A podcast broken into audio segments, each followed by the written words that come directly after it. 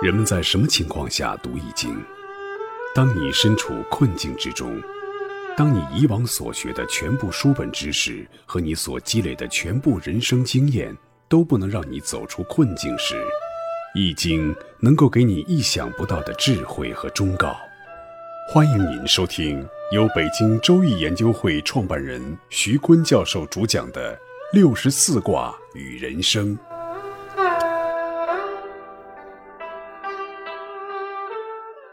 亲爱的听众朋友，大家好，我是北京周易研究会创办人徐坤。今天我带您走进周易殿堂，主讲六十四卦与人生。听众朋友们，大家好，我是林雪。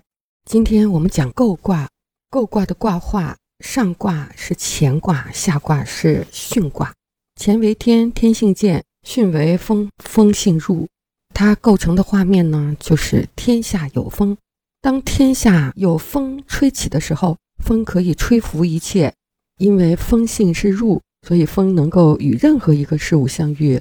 风行地上，遍触万物；风行于天下，周边四方。这就是构的画面。我们来看一下构卦对应的推背图，它对应着推背图的第二项。在这幅图中呢，有一个盘子，上面放着二十一个李子，其中第四只李子是没有果柄的。其他都有伴儿，就他没有。那我们看一下谶，谶曰：累累硕果，莫名其数。一果一人，既心既故。宋曰：万物中土生，二九先成时，一统定中原，阴盛阳先竭。这一项呢，借着李子，非常巧妙地暗示了唐朝的国运。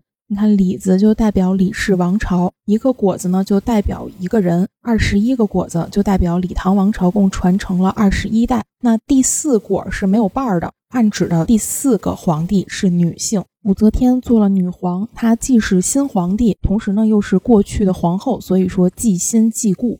唐朝呢是始于公元六一八年，是戊寅年，戊对应着五行的土，所以说万物土中生。二十九乘十是二百九，预指唐朝的国运是二百九十年。从高祖李渊开国到公元九零七年朱温篡位，唐朝灭亡，刚好是二百九十年。唐朝一统中原之后呢，不久就阴盛阳衰，先后有武则天称帝、韦后摄政、太平公主专权，也应了“阴盛阳先节”这一句。我们看这个构卦，构卦拆开呢，左边是一个女，右边是一个后，就是女后专权的意思嘛。这一项真的是太神准了。据说当时推出来这一项以后，李世民还找过李淳风，问他能不能提前把这个女人找出来，杀了她以绝后患。然后李淳风说：“这是天意，你把这个女的杀了，没准会出来一个比她更狠毒的女人，把老李家斩草除根。”结果李世民听完了也只能作罢。这是我读推背图的第一篇，当时就被震撼了，哎呦，觉得推背图太准确了。所以每次在读六十四卦的时候，都对照推背图再看一遍。这种精准是吓人一跳的节奏，经常有这种吓人一跳的节奏出现。这个推背图，那构卦的字义呢是男女意外相遇的意思，不期而遇为构，又叫邂逅，男女邂逅相求为婚。所以这个卦呀是讲男人和女人之间的关系和是否能走进婚姻殿堂的。构卦的卦象天风构，上方是五个阳爻，初爻是一个阴爻，它也是十二月卦中的一个卦。表示阴历五月，在民俗中，古代的习俗有五月男女与野谈情说爱。现在的少数民族呢，还保留着什么泼水节呀，什么各种各样的相亲节日。那野合之婚在这里呢，特别强调不宜娶做家室，因为不会长久。那风行天下，无孔不入的这个精神呢，在庙堂上，君王亦效法，发号施令，施行教化，遍及四方。就是君王要发一道命令，要遍及天下。我们来看一下构卦的卦辞：女壮，勿用娶女。这个卦辞呢，它强调勿用娶女，还是那句话，野合之女不可以娶为妻。即便这个女人很健康、很健美，但是呢，这种五月野外相合的情感是决堤的大水，也是匆匆的相爱。卦辞里认为这不是一个大恶，是天地的相遇，品物成章。这是人的自然本性，不是什么可以谴责的、禁止的恶。再来看构卦的爻辞，初六爻辞：系于金泥，贞吉，有攸往，见凶，雷齿浮直竹，系于金泥。这个泥呢，是说金属的车闸；系呢是拴制和控制。它是说呢，一个发了情的圣母猪，焦躁不安的来回踱步。初六阴爻阳位又不中正，在构卦中是唯一的阴爻，又处于五阳之下。按照卦位相应呢，它应该由上卦的九四相应。但是呢，它上面有九二，又有九三，都在一步一步的控制它。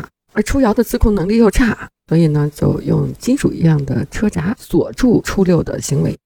这个构卦的卦象呢是五阳争一阴，那么这个阴爻呢，如果是一个邂逅的男女之情，这种两性关系，作为女人这一方，都是一辈子做二奶的命，在八字里呢是没有官星的。大运流年遇到或有斩短的婚姻，或有斩短的姻缘而不婚，可以有孩子，所以这种婚姻呢，典型的二奶八字。接着看九二爻辞：包有余，无咎，不利宾。包呢，或为包厨，或为草；鱼呢，是鹦鹉中的美味，指代初六。这个爻辞呢，就说明初六已经被九二占有了。这种占有没有对错，但只宜自己独享。不利于共享，因为九二的爻位与初六最近，所以近水楼台先得到了。九三爻辞：屯无夫，其行资居，利无大咎。这个爻辞呢，跟我们前面讲的怪卦的九四的爻辞有雷同之处，说屁股上也没有肉，走起路来很艰难，危险而没大错。九三也是阳爻阳位，也是不忠，性质刚而不安，坐不住，走不快。九三也向下求初六。他们虽然阴阳爻相应，但是中间隔着九二，初六已经被九二霸着，不可得了。所以九三就处在坐不是站不是猴急的样子，向上走呢走不通，向下走也抓不住。再来看九四爻辞：包无鱼，起凶。九二占有初六，叫包中有余；九四占不了初六，叫包中无余。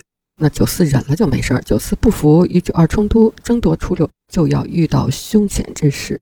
九四阳爻因为不中不正，他与下卦初六正应，但初六呢又被九二霸占着，中间又隔着两个阳爻，互相够不着，就出现了三男争一女之象，所以很凶。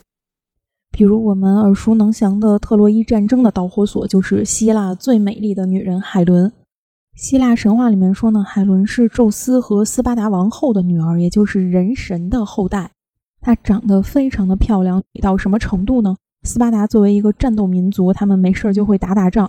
有一次，斯巴达在和外邦人打仗的时候，海伦出来观战，结果双方军队就跟摁了暂停键一样，马上就停止了打仗，就为了一心一意欣赏海伦的美貌，好像把海伦化身成了一个和平使者一样。但是，当国王为了女儿海伦挑选如意郎君的时候，这个美貌就开始引发战争了。所有人都想通过武力、通过战争来抱得美人归。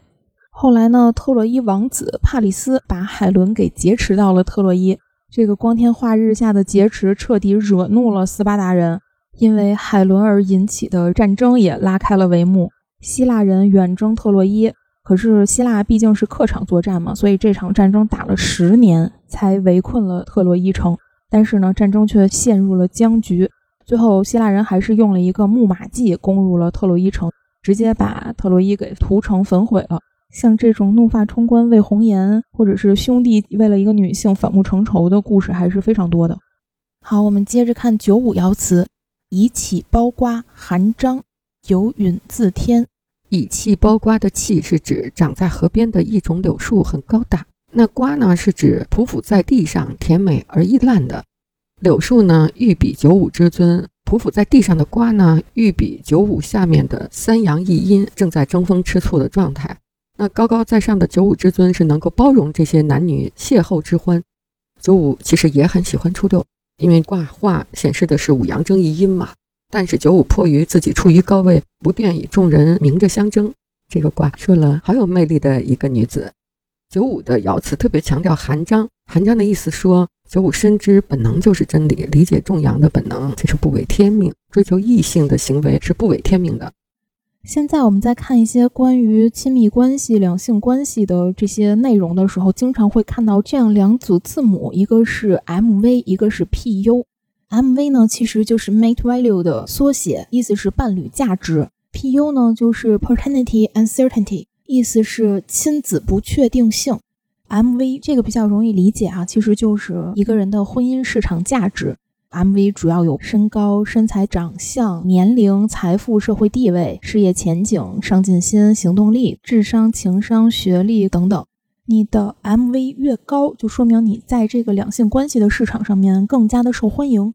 那么亲子不确定性主要是男性他对后代的不确定感，这也是进化心理学里面提到的一个概念。因为女性具备怀孕生育的功能，而男性并不具备。所以女性呢，她天然就知道孩子是不是自己的，而男性则基本是两眼一摸黑，靠的是通过观察和感受，以及和妻子之间的情感深浅浓度、妻子的人品这些来分析他们的婚姻稳定度，来确定孩子是不是自己亲生的。所以说，这种亲子不确定性其实是男性在进化过程当中的一种本能。那我们把这个概念套入两性关系当中，你就会发现，男性的 PU 值其实就是指他对于情感关系的安全感；女性的 PU 值呢，就是他能够给予自己男性伴侣的安全感有多少。比如，你是不是很可靠的？你的情绪是不是稳定的？这两个概念呢，就构成了四个维度。比如说，PU 高，MV 也高，或者是 PU 低，MV 也低，或者是一高一低的这四种状态。那不同的状态之下，两性关系的相处模式和他们的亲密度都是不一样的。比如说，四个维度当中，大家都认为最理想的一个状态就是伴侣价值高，MV 很高，但是亲子不确定性 PU 很低，是非常受欢迎的，是理想的类型。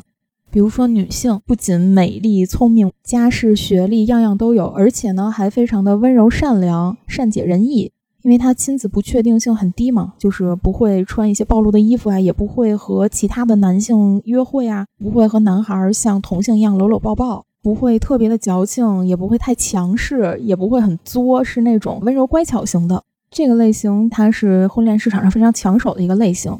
那么它的另一个反面呢，就是伴侣价值虽然不高，但是亲子不确定性却很高的这一类人。就是说，他不太具备你选择他为伴侣的条件，样貌啊、家世啊、个人的能力啊，都不太符合你的择偶的要求。同时呢，他的情绪也不是很稳定，甚至可能还有一些暴躁，就属于自身条件不好，然后还事儿特别多、特别麻烦的那种。